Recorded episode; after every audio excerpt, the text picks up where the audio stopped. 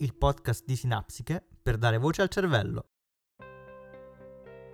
Una piccola insurrezione di tanto in tanto è una cosa buona e così necessaria nel mondo politico come i temporali in quello fisico. Previene la degenerazione del governo e alimenta una generale attenzione per la cosa pubblica. Thomas Jefferson. Io sono Beatrice e questa è una nuova puntata di Brain Buzz e con me c'è Martina. Ciao! Oggi parliamo dell'esame di Stato per psicologi, eh, una prova che molti abilitandi stanno per affrontare e Martina è una di loro, vero Marti? Ebbene sì, sì, sono fortunata che andrà per luglio. non so ancora di preciso il giorno perché dove mi sono scritta che è l'Università di Bologna ancora non non ha esposto, non ha reso pubblici i calendari e quindi i turni, perciò potrei essere luglio, agosto, settembre, chi lo sa, vedremo. Sono vedremo. Intanto, intanto ti chiedo di, di, dirci che cos'è l'esame di Stato in psicologia, a cosa serve. E a te ah. la parola. Grazie. allora, è un esame che eh, diciamo nasce con... Eh, proprio la nascita del, della professione di psicologo, quindi nell'89, quando lo psicologo è diventato effettivamente un professionista che quindi per poter lavorare ed esercitare la sua professione ha bisogno di essere iscritto all'albo. Sappiamo che c'è un albo regionale, quindi ogni regione al, il suo albo c'è una lista dove sono iscritti tutte le persone che hanno superato l'esame di Stato e poi si sono appunto, hanno fatto la richiesta per l'iscrizione all'albo. E, ehm, l'esame di Stato costa Ah, stavo per dire attualmente, in realtà no, normalmente consta di quattro prove, di cui una, la prima prova è scritta e ehm, diciamo riguarda aspetti teorici quindi eh, as- prevalentemente argomenti di psicologia generale che sono stati già ripetutamente eh, verificati eh, durante il, il quinquennio. Per chi non avesse chiaro il percorso di studi dello psicologo, infatti prevede una laurea triennale, una laurea magistrale e poi il, um, per chi volesse appunto iscriversi all'esame di Stato per diventare professionista, c'è bisogno di fare un tirocinio della durata di un anno professionalizzante. Quindi eh, a questo punto arriviamo di nuovo all'esame di Stato, avevo specificato la presenza di quattro prove, di cui una prima teorica, una seconda eh, riguardante un progetto. Anche qui eh, dipende molto dalle università. Ci sono sedi in cui eh, c'è la possibilità di scegliere l'ambito in cui svolgere il progetto e sedi in cui diciamo di università più piccole dove magari ci sono meno magistrali e quindi viene data una sola alternativa, cioè una sola descrizione di un caso e quello è appunto l'unico che può essere affrontato, non c'è possibilità di scegliere quello che si conosce meglio che si preferisce. E, ehm, per quanto riguarda la terza prova, invece c'è eh, l'analisi di un caso. Anche questa volta dipende molto dalla sede, ci possono essere più alternative di scelta oppure eh, una sola. Nelle università più piccole magari c'è solo la presentazione di un caso, quindi la descrizione di un, di un ipotetico caso clinico da analizzare.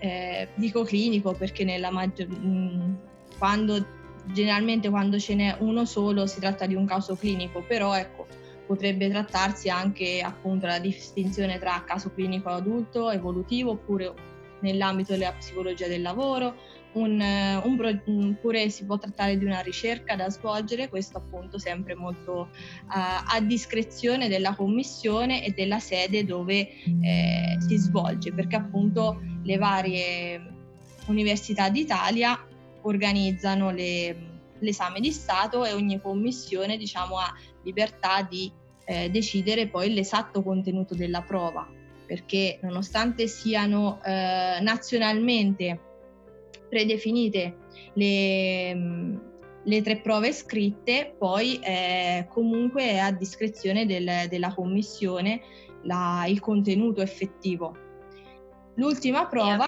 Uh-huh. Sì, scusa. A proposito, ti interrompo, mi viene da chiederti, hai citato il progetto, no? E proprio questo progetto non sempre è inserito nel piano formativo di tutte le magistrali. Mi confermi questa cosa? Cioè non no, tutti sanno già farlo. Da questo punto di vista non c'è omogeneità perché per qualcuno è proprio qualcosa da studiare ex novo, su cui l'università spesso non prepara, ecco questo anche perché le, le magistrali spesso sono molto diverse tra loro e quindi prevedono percorsi certo. formativi e esami molto diversi. Per esempio, il mio caso è stato quello di chi l'ha dovuto preparare da, da, totalmente dal, dal, nulla, studiando. Novo. Eh, Quindi iniziano ad emergere le prime criticità di, di questo esame di Stato, insomma, le prime problematiche. Esatto. Poi dicevi c'è una quarta prova orale Esatto, una quarta prova orale in cui è previsto, diciamo, se ci sono state imprecisioni negli iscritti, di rivedere, fare qualche domanda e, e poi, ecco, principalmente dovrebbe vertere sull'esperienza di tirocinio e sul codice deontologico. Quindi abbiamo un totale di quattro prove, di cui tre scritte e una orale. Sfortuna vuole che se uno per esempio superasse eh, la prima e la seconda ma non la terza eh, sarà completamente bocciato e quindi anche eh, diciamo, il costo, la sua spesa per l'esame di Stato verrà completamente persa e la prossima volta dovrà ricominciare da capo, rifare anche le prove che aveva superato e ripagare per intero tutto il costo.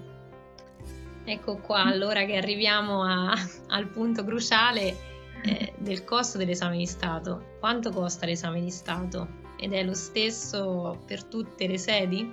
Anche qui non c'è una linea guida nazionale definita che ponga anche diciamo, de- dei limiti o comunque un orientamento abbastanza definito. Ogni università decide il prezzo e quindi andiamo da eh, 250-300 euro fino a più o meno un massimo di 500 euro. Anche qui eh, dipende, non, esattamente non so da che dipende, generalmente forse serie più piccole hanno prezzi un po' più contenuti, serie più grandi, sì. più elevati, però ecco, semplicemente una, forse una mia impressione. Quindi sono emerse già alcune criticità, eh, tra cui anche questa nuova modalità d'esame eh, prevista appunto in seguito all'emergenza eh, Covid a cui tutti abbiamo assistito per esempio, no, tu che dovrai affrontare questo esame a breve, sai già quanto durerà eh, la prova orale che dovrai affrontare? No, no, assolutamente. Indiscrezioni dicono 30-40 minuti, ma non mi fido molto perché comunque le nuove modalità, eh, diciamo previste proprio in seguito all'emergenza Covid, prevedono un unico esame orale in eh, modalità online in cui vengono concentrate tutte le quattro prove. Però ecco, non abbiamo indicazioni sulla durata e neanche sulla modalità, nel senso che eh, ci aspettiamo ovviamente che vengano toccati tutti i vari argomenti, però ad esempio il CNOP, che è l'ordine professionale degli psicologi, ha predisposto delle linee guida specifiche che potrebbero seguire le commissioni, però anche qui non tutte le università hanno deciso di aderire a questo diciamo, consiglio, suggerimento del CNOP, perché di nuovo è a discrezione dell'università e poi quindi della commissione la decisione di come strutturare poi effettivamente l'esame. E quindi ci sono magari università in cui questo aspetto è già stato chiarito e altre in cui no. Come nel mio caso sono all'Università di Bologna in cui non sappiamo ancora né le date né le modalità. ecco. Sottolineiamo, ancora non si sa. Oggi 8 luglio, ancora non esatto. si sa. Sì, sì, è davvero un po' assurdo tutto ciò. Motivo per cui ci siamo mossi un po', adesso possiamo dirlo, come studenti, laureati, tirocinanti, abilitanti, per farci sentire Esatto, cercare questo... di cambiare un po' tutte queste criticità e anche questi aspetti così disomogenei. Raccontaci esatto. tu che c'eri quel giorno con me a Montecitorio. Esatto. Beh, c'è stata questa manifestazione di cui abbiamo parlato anche con Sinapsi, che eh, in particolare il 12 giugno a Montecitorio. Eh, con noi c'era anche un'altra ragazza, membro di, di Sinapsi, che è Greta. Ciao Greta! E, ciao! E ci siamo riuniti lì, eravamo all'incirca 200.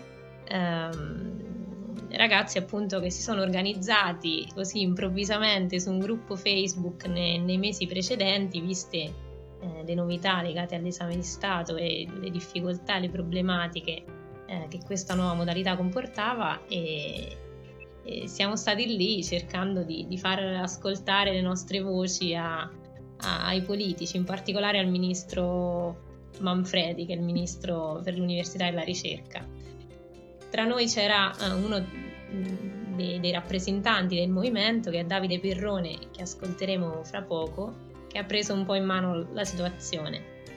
È stata una giornata veramente bella, mi confermerai, sì. in cui ci siamo potuti riunire e condividere appunto queste le difficoltà da una parte, ma anche il desiderio di cambiamento. Sì, eh, sì. Che fino ad oggi per la nostra professione diciamo, non era mai emerso. Mi viene da dire che questa manifestazione è stata forse un punto d'inizio e speriamo possa eh. avere un esito, esito favorevole, esatto. positivo. Sicuramente di questo ci parlerà molto meglio il nostro, nostro ospite speciale. Eh già, e allora lo introduciamo così. Eh, grazie per averci ascoltato. Grazie a tutti. E un saluto. Sal- Saluti da Brain Buzz. Ciao. Ciao. Eccoci qui con la seconda parte del podcast Brain Buzz, il podcast di Sinapsiche. Io sono Danilo e qui con me c'è Marco. Ciao a tutti. E il nostro ospite di oggi, come abbiamo già un po' capito dalla parte introduttiva, è Davide Pirrone. Ciao Davide. Ciao a tutti, piacere. Partiamo prima di tutto con, diciamo, capire un po' chi sei e cosa fai. Allora, io sono un ricercatore all'estero, sono uno dei, dei famosi cervelli in fuga mm. dall'Italia purtroppo. E lavoro in Olanda come ricercatore all'Università di Utrecht e sono ovviamente laureato in psicologia e adesso sto per l'appunto lavorando all'estero. Allo stesso tempo, come tanti altri insieme a me, devo sostenere l'esame di Stato all'abilitazione alla professione nella prossima sessione di luglio. E ehm, posso chiederti di, di che cosa ti occupi lì, dove sei adesso? Allora, nello specifico i miei temi di ricerca sono inerenti alla digitalizzazione dei processi nelle relazioni interpersonali, nello specifico new media, social media e come queste influenzino i rapporti tra persone e i disturbi comportamentali. Beh dai, direi abbastanza attuale come, come argomento. E, ehm, sì. Un'altra cosa che ci interessava un po' appunto capire, e come hai detto tu riguardante l'esame di Stato, che per noi laureati in psicologia, diciamo che prima o poi un pensiero eh, lo fanno tutti, eh, e prima o poi toccherà a tutti, come si dice, e mh, mm, tu sei appunto eh, parte diciamo di questo movimento che è nato e, mh, mm, riguardante appunto l'esame di Stato, ce ne vuoi parlare un po'? Di come, cos'è, come è nato e cosa sostiene. Ok, diciamo che questo movimento è nato spontaneamente da un, un rapporto sui social, ritorniamo sempre lì, mm. su Facebook, da, da, più persone, non ci sono solamente io dietro a, a tutto ciò e allo stesso tempo per l'appunto siamo riusciti a, ad attirare l'attenzione di molti abilitanti, chiamiamoli così, che quindi si interfacceranno all'esame di Stato que- nelle prossime sessioni. Il movimento di per sé nasce dalla volontà di una riforma dell'esame di Stato e da una riforma dei tirocini stessi che proprio sono propedeutici, come ben sappiamo, all'esame di Stato. Siamo arrivati a un punto dove per l'appunto, perdonatemi il gioco di parole, stiamo cercando di trovare e abbiamo proposto delle soluzioni concrete uh, per una riformulazione dell'esame di Stato stesso, dato che a nostro avviso e diciamo che l'esame di Stato di per sé ravvisava da sempre delle criticità intrinseche alla sua strutturazione e alla sua formulazione. Diciamo che la situazione coronavirus, la situazione pandemica ha semplicemente esacerbato queste criticità. E una cosa che ci chiediamo è un po' appunto cosa spinge uno studente, un abilitante, un tirocinante, quello che è, che deve sostenere l'esame di Stato, a partecipare a questo tipo di manifestazione. Cosa, cosa, qual è la motivazione alla base di questa partecipazione?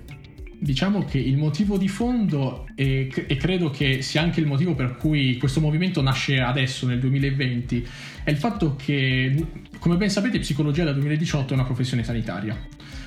E altre professioni sanitarie, nello specifico poi parliamo anche dei medici, durante il, um, la situazione pandemica hanno ricevuto una sorta di trattamento di favore, chiamiamolo così, per l'appunto anche, anche medicina era una professione ordinistica, si rifà per l'appunto a un ordine professionale. Mm-hmm. Durante la situazione pandemica, grazie a un decreto legge, eh, il Cura Italia per nello specifico, il loro esame di Stato è stato de facto abolito, anche se di abolizione non si può parlare perché come siamo venuti a conoscenza anche noi e naive della giurisprudenza, l'esame di Stato è disciplinato da un articolo costituzionale, quindi non può essere realmente abolito. Diciamo che quello che è successo è che è stato fatto trasformare la valutazione del tirocinio professionalizzante dei medici nella valutazione dell'esame di Stato quello che eh, con forza e a gran voce abbiamo provato a chiedere nelle piazze nelle quali anche siamo scesi nelle prime settimane di giugno manifestando era per l'appunto lo stesso trattamento. Siamo anche noi una professione sanitaria, capiamo che comunque i medici erano necessari durante l'emergenza sanitaria e questa è la scusa che è stata, il casus belli, la scusa che è stata adottata per, eh, diciamo così, abilitarli in massa, ma allo stesso tempo questa norma è diventata regime, quindi non parliamo solamente del 2020, eccezione straordinaria perché c'era bisogno di eh, forze fresche in corsia, ma allo stesso tempo da qui in avanti i medici non avranno più un reale esame di Stato con la conclusione del loro tirocinio saranno abilitati alla professione. Quello che stiamo chiedendo noi è gli stessi diritti che hanno ottenuto altre professioni sanitarie. Ed è per questo che eh, abbiamo invitato le persone, non solamente abilitandi, a scendere in piazza con noi, ma gli stessi anche abilitati, perché in questo momento si sta lottando comunque per la dignità professionale, non solamente di chi un domani forse farà parte di, dell'ordine, ma di chi di quest'ordine lo rappresenta o comunque ne fa già parte. E mi viene anche da dire il fatto che eh, se durante l'emergenza pandemica eh, c'è stato molto bisogno di medici, è un bisogno immediato e per questo eh, si è usato insomma questa scusante giustissima per togliere l'esame di Stato per, eh, per, il, me- per il medico c'è da dire forse che adesso fi- che è finita diciamo l'emergenza speriamo e forse in questo momento c'è una richiesta, una grossa richiesta invece della figura dello psicologo. E anche questa potrebbe essere una delle motivazioni no? per, per il quale si potrebbe chiedere, ecco, secondo te l'esame di Stato è da abolire o da modificare? Cioè c'è qualcosa che si può mantenere, mh, mm, va tolto completamente? Cosa, cosa ne pensi?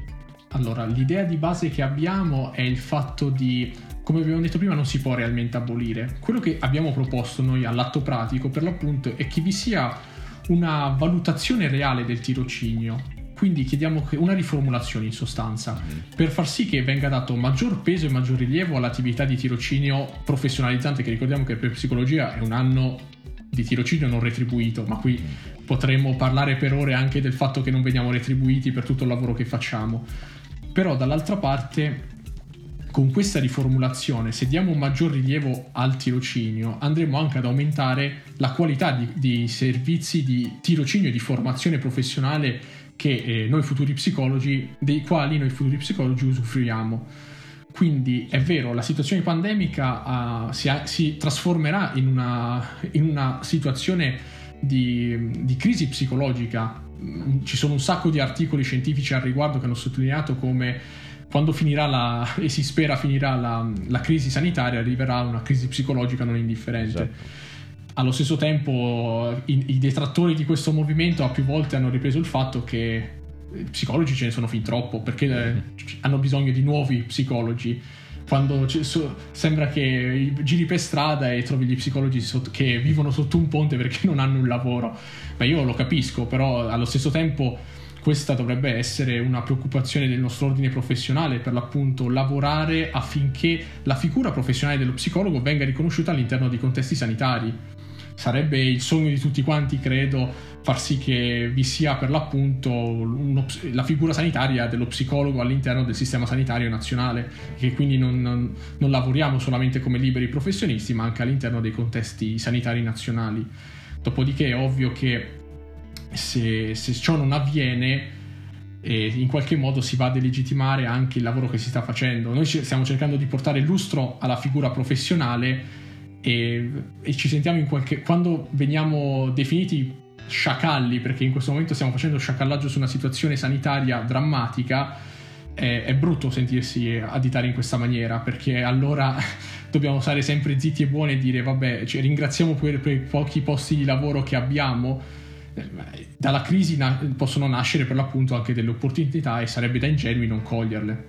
Sì, forse anche come dicevamo prima, nascono dei bisogni che vanno, eh, cioè bisogna cercare di soddisfare anche attraverso questi mezzi. Esattamente. Quando parli delle manifestazioni usi sempre un plurale, abbiamo, abbiamo chiesto, e... ma hai parlato di movimento spontaneo, quindi questo gruppo, questo movimento, questo insieme di persone sta diventando una realtà strutturata o è un abbiamo generico? diciamo che l'ideale è quello a cui auspichiamo nel brevissimo termine, comunque di strutturarci per bene se non come associazione, come movimento, di definire per l'appunto dei ruoli all'interno del gruppo stesso, perché come avete definito voi io sono un portavoce, però allo stesso tempo quando c'è da prendere una decisione non la, non la prende singolarmente Davide Pirrone, perché non, non, si, non, sono stato democraticamente eletto banalmente da, da nessuno. Certo. Però l'idea è proprio quella di una strutturazione di un corpus istituzionale più forte, anche perché qualora, come è già avvenuto in passato, nelle ultime settimane, si è andato a discutere a tavoli all'interno dei quali sono presenti anche ordini professionali e ministero, non puoi eh, presentarti come siamo tanti amici su un gruppo Facebook e stavamo pensando di riformare l'esame di Stato. Si perde anche un potere contrattuale all'interno di, di queste trattative, talvolta molto delicate. Certo. Ehm Beh, intanto volevo, mi viene da chiederti eh, come sono stati questi incontri eh, con queste diciamo, istituzioni, perché sì, almeno io personalmente faccio anche quasi fatica a immaginarmeli. E, mh, insomma, anche un po' di cosa si è parlato, come, come, hai visto queste figure rispetto alla richiesta che viene fatta e, mh, e cosa si è ottenuto, cosa si è cosa siete riusciti a ottenere, diciamo. Ok, allora, eh, come sapete, non so se chi ci ascolta lo sa, siamo scesi in piazza praticamente tre volte. Il 4 giugno, il 5 giugno, il 4 giugno solamente a Roma, a Montecitorio, insieme a tutte le altre professioni ordinistiche. Il 5 giugno invece siamo scesi su tutta Italia, in diverse piazze italiane, dal nord al sud, insieme ad altre professioni sanitarie, proprio per far sì che la nostra richiesta non è una richiesta solamente di psicologia, ma di tutte le professioni sanitarie. Nello specifico siamo scesi con i farmacisti perché anche loro in qualche modo si sono strutturati in maniera autonoma, sono nostri fratelli, tra virgolette, perché ancora ad oggi non si sono strutturati, però anche loro sono corposi e sono abbastanza agguerriti e dall'altra parte poi il 12 di giugno siamo, abbiamo fatto questa ennesima manifestazione a Montecitorio e finalmente siamo riusciti a farci accogliere a Palazzo, diciamo così. Siamo, siamo, stati accolti per l'appunto a Palazzo Chigi dal capo di gabinetto del, del governo Conte, alla quale banalmente ci ha chiesto ragazzi ma voi chi siete, che cosa, per cosa state protestando, sento le vostre urla. E gli abbiamo spiegato tutta la vicenda, ovvero che stiamo chiedendo praticamente pari diritti e pari dignità delle altre professioni sanitarie lui ovviamente ci ha risposto dicendo guardate capisco le vostre richieste ma all'atto pratico io sono un capo di gabinetto di questa cosa e si occupa ovviamente il Ministero dell'Università e della Ricerca. Certo. Di conseguenza ci ha messo in contatto per l'appunto con dei portavoci del ministro Manf- Gaetano Manfredi con i quali poi abbiamo accordato per l'appunto un incontro a Roma al Ministero che è avvenuto all'incirca dieci giorni dopo ero presente anche a questo incontro, abbiamo avuto la possibilità per l'appunto di confrontarci sia con il capo segreteria che con il ministro stesso, alla quale abbiamo riportato per l'appunto quali erano le nostre istanze. Quello che chiediamo noi è in soldoni è un tirocinio abilitante, quindi a conclusione del periodo di tirocinio formativo, l'abilitazione professionale, previa ovviamente la valutazione dell'attività formativa fattasi durante questo percorso di formazione professionale. Il ministro si è, disp- eh, si è, reso molto disponibile e aperto nei nostri confronti, ci aveva dato per appunto una sorta di beneplacito da parte sua, previo ovviamente anche un accordo con il nostro ordine professionale, perché se non viene preso in considerazione l'ordine professionale è come fare i conti senza l'oste. Ciò è avvenuto, è avvenuto quindi un altro incontro in videoconferenza questa volta, sempre con delegati ministeriali e poi con anche il presidente del nostro ordine professionale, il dottor David Lazzari, all'interno del quale purtroppo si sono avute delle divergenze per motivi da, da quella volta da parte ministeriali che hanno alluso a tempistiche tecniche che non venivano in qualche modo rispettate, non si poteva fare nulla per la sessione di, di luglio. Ciò che abbiamo chiesto come contropartita, nonostante noi ad oggi siamo seguiti da uno studio legale che per l'appunto ci affianca pro bono e non sarò mai troppo grato per, per ciò, consulenza legale che ci aveva assicurato che i tempi tecnici vi erano. Quindi è stata una sorta di dibattito dove ognuno rimaneva sulla propria posizione. E sta di fatto che sono state presentate per l'appunto delle linee guida da parte del nostro ordine professionale, se non che queste linee guida per l'appunto non cambiano i contenuti dell'esame di Stato, che è normato da un, un decreto del Presidente della Repubblica, ma semplicemente specificavano che l'interrogazione che avverrà sull'esame di Stato verterà principalmente sull'esperienza di tirocinio poteva essere un, un, buon compromesso se queste linee guida avessero un qualsiasi valore giuridico, perché le commissioni possono benissimo seguirle o meno.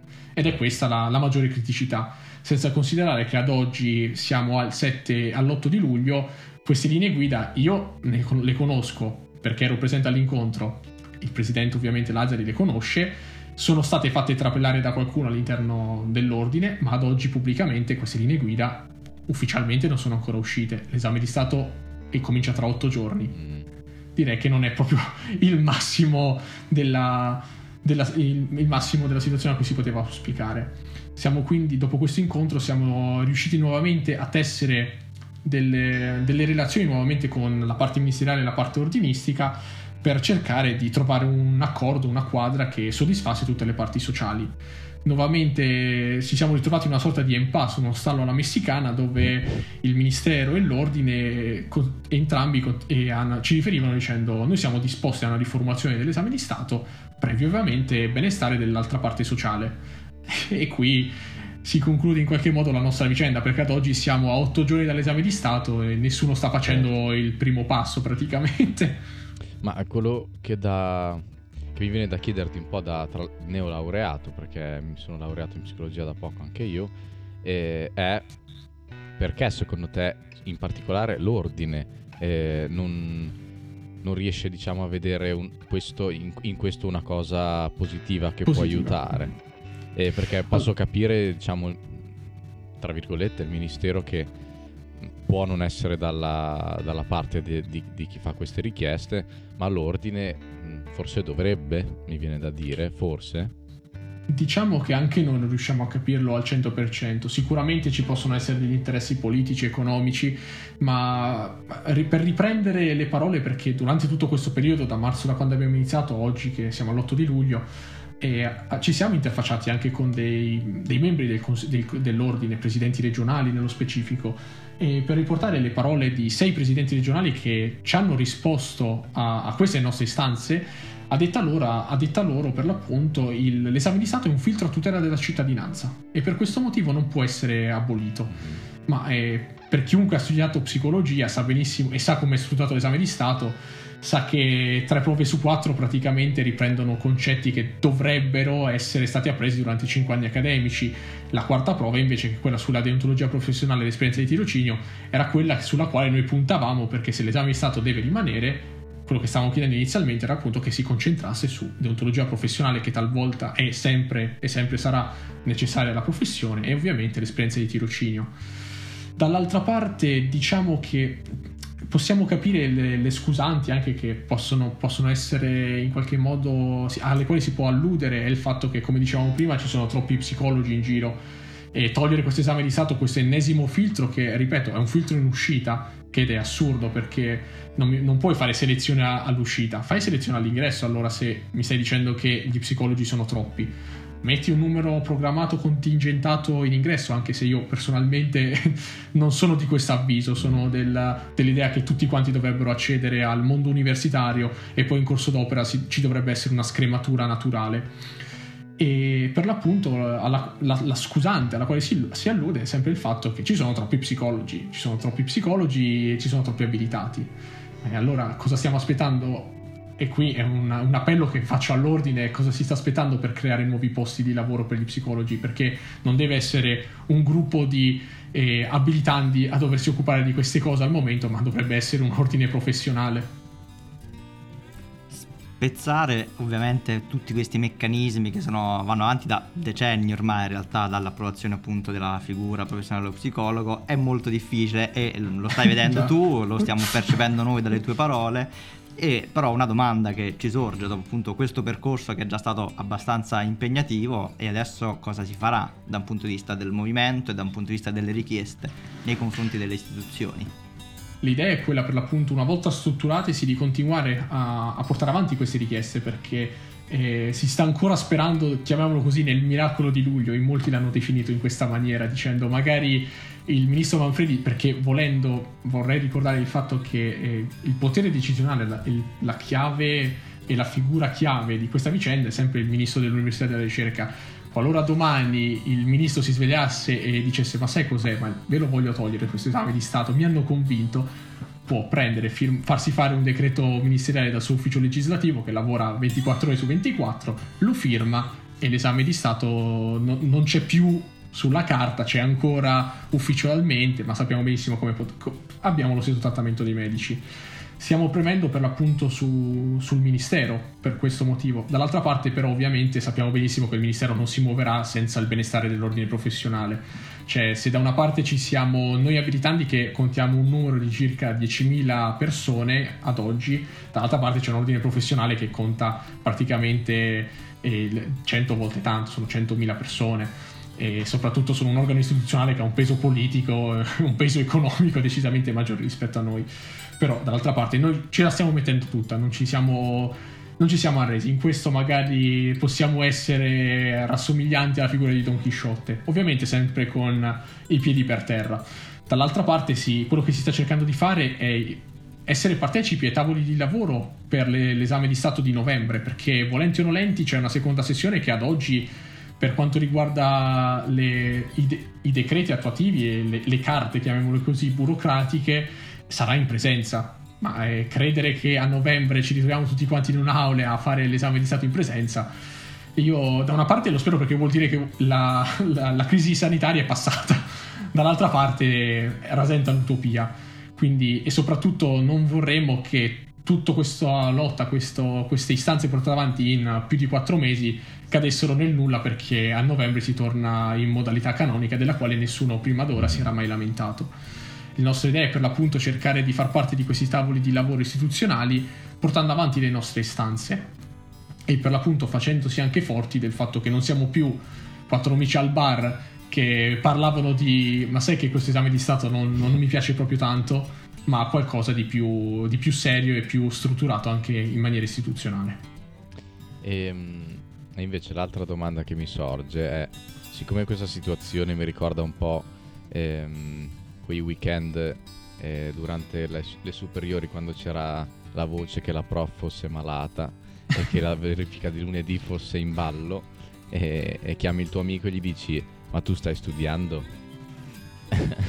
tu ti stai, ti stai eh, preparando per questa, l'esame questa è una bella domanda io uh, diciamo che Ovviamente non è che ho iniziato questa cosa per dire ma sai cos'è, ma adesso faccio un movimento per togliere, così non devo fare l'esame di Stato. Magari fosse andata a finire così, diciamo.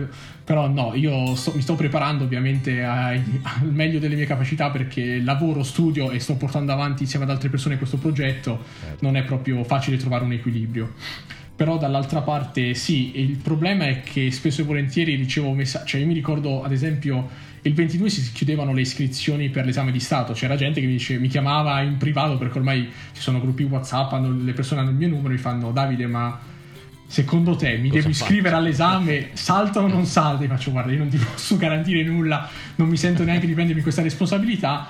Eh, L'unico consiglio che ti do è, se tu lo devi dare perché, come, sappi- come sa chi eh, prosegue è dentro al mondo della psicologia, ci sono le scuole di specializzazione alle quali si può accedere per l'appunto con riserva e lo deve per forza di cose dare, dico guarda, se, se sei una di quelle persone iscriviti, ma se sei in dubbio, non sai se darlo o meno, stai contando al 100%, sei una di quelle persone che dice ma sai cos'è? Seguo sto movimento, magari mi tolgono l'esame di Stato, a quel punto ti dico guarda, magari evita oppure iscriviti in quelle sedi dove se non lo dai a luglio non perdi soldi per darlo a novembre.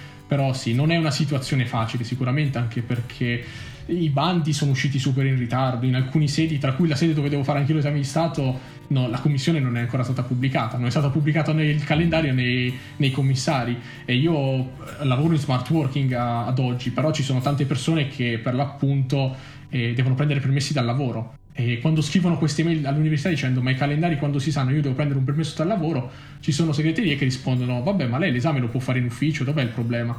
Cioè, e lì a me cascano le braccia. Certo. Beh, diciamo che sei diventato un po' il rappresentante di classe, eh, Esatto. secondo la metafora di prima, di una classe Esattamente, delle, delle gigantesca. scuole, esattamente. Allora, noi abbiamo questa tradizione ancora breve perché siamo nati da poco anche noi, ma è una tradizione a cui teniamo tantissimo ed è una domanda che ci porta anche verso la conclusione, è una domanda in realtà esistenziale, solo per noi, ma in realtà a chiunque l'abbiamo fatta è sempre dato un, un enorme, un enorme dubbio a cui si prova a rispondere anche insieme e la domanda è cos'è per te la psicologia? Per me la psicologia in questo momento, è, ed è sempre stata, credo, sin da quando mi sono iscritto all'università, è un ideale per cui combattere. Non, non ci dobbiamo far mettere i, te- i piedi in testa e non- quello che ho riscontrato da quando ho iniziato l'università è che si soffre di un complesso di inferiorità ries- rispetto alle altre discipline. E sinceramente le persone non devono avere paura e vergogna di dire sto facendo, la- sono iscritto a psicologia piuttosto che medicina o ingegneria. E quindi vi dico che per me la psicologia è un ideale per cui bisogna combattere a testa alta e por- per il quale bisogna essere fieri di far parte delle persone che hanno avuto l'onore e l'onere di, di studiare questa disciplina. Bene, grazie. Grazie Davide. Prego. È stata una grandissima risposta che ci porta avanti questo percorso di lotta che evidentemente come sinapsi che condividiamo e porteremo avanti non tanto per, ehm, perché non vogliamo studiare ovviamente ma perché pensiamo ci debba essere, ci, ci debba essere un, un, un, ehm, un- un atteggiamento equo nei confronti delle professioni quindi siamo dalla tua parte sicuramente e dalla parte di tutti gli, gli abilitanti che si trovano in una situazione veramente di confusione che forse anche di incertezza che forse è anche la cosa peggiore in questo momento Eh, purtroppo sì. grazie Davide ringrazio Marco per essere stato con noi Grazie a voi. Ciao Davide. E grazie a voi per l'invito. ci sentiamo alla prossima questo era Brain Buzz